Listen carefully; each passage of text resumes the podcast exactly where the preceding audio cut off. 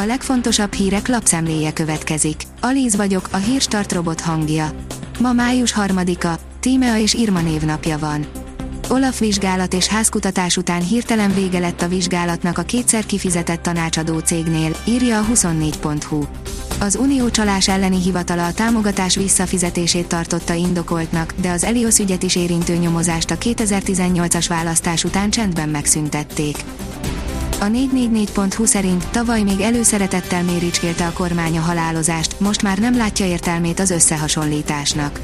Az országok tényleg nem egyformán tartják nyilván a halottakat, de ettől még van értelme összehasonlítani őket. Akárhogy nézzük, a magyar halálozás nemzetközileg is kimagasló volt a második hullámban. Az m4sport.hu szerint erre a pofonra nem készült föl a Ferrari két versenyzője. Eltérő időpontokban hozták a rossz döntéseket, de Charles Leclerc és Carlos Senzo is ugyanaz a probléma hátráltatta Portimaóban. Egyelőre rejtély számukra, ami történt. Azaz én pénzem oldalon olvasható, hogy megérkezett a májusi kártyadrágulás. Május 1-től emelte díjat a CIB, az Erste és az Unicredit is. Vészjósló lehet, hogy utóbbi bank jelezte, meddig tart nála a kártyás vásárlás akciós díjmentességének vége. Változott az OTP kondíciós listája is, de az az új szolgáltatásként megjelenő fizetési kérelem miatt történt. Az Infostart oldalon olvasható, hogy a koronavírus indiai mutációja három gyanús eset Miklós halmán. Az indiai vírusmutáció nem veszélyezteti Ausztria nyitási terveit idézte a Der Standard osztrák napilap vasárnap Wolfgang Mückstein egészségügyi minisztert, aki az APA osztrák hírügynökségnek adott interjút. A vezes írja, kínosan leszerepelt a Tesla. Egyszerű szabályok szerint küzdött meg egymással a Tesla Model SP 100D és a Porsche Taycan Turbo S, 10 rajtos mérés 0-180 km per óra között. A Tesla brutálisan megy, mégis rosszul jött ki a tesztből. Mészáros Lőrinc a saját bankjától kapott meg a hitellel pörgeti tovább a Covid bizniszét, írja az M4. Tavaly év végén nyitott újabb üzletágak felé a felcsúti milliárdos.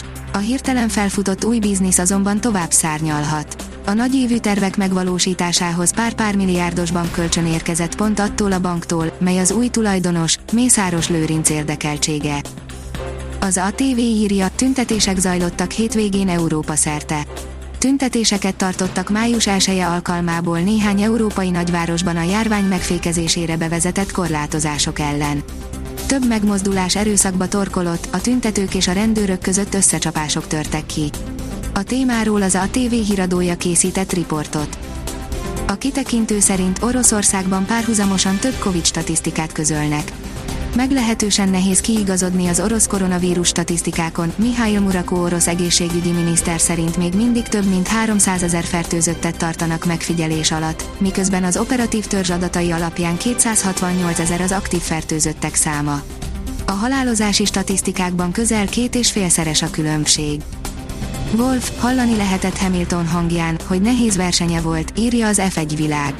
Toto Wolf, a Mercedes Forma 1-es csapatfőnöke versenyzőit méltatta, szerinte Valtteri Bottas és Lewis Hamilton is remek teljesítményt nyújtott a vasárnapi portugál nagydíjon.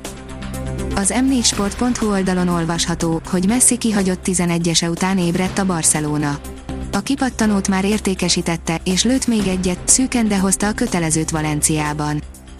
A kiderül oldalon olvasható, hogy jó néhány frontot kapunk a héten.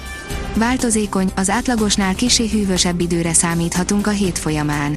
Gyakran megerősödik a szél, amely rontja hőérzetünket. A Hírstart friss lapszemléjét hallotta. Ha még több hírt szeretne hallani, kérjük, látogassa meg a podcast.hírstart.hu oldalunkat, vagy keressen minket a Spotify csatornánkon. Az elhangzott hírek teljes terjedelemben elérhetőek weboldalunkon is. Ha weboldalunkon hallgat minket, az egyel korábbi adás lejátszása automatikusan elindul. Beállíthatja, hogy az összes korábbi adás, vagy csak az aktuális tematika hírei következzenek. Köszönjük, hogy minket hallgatott!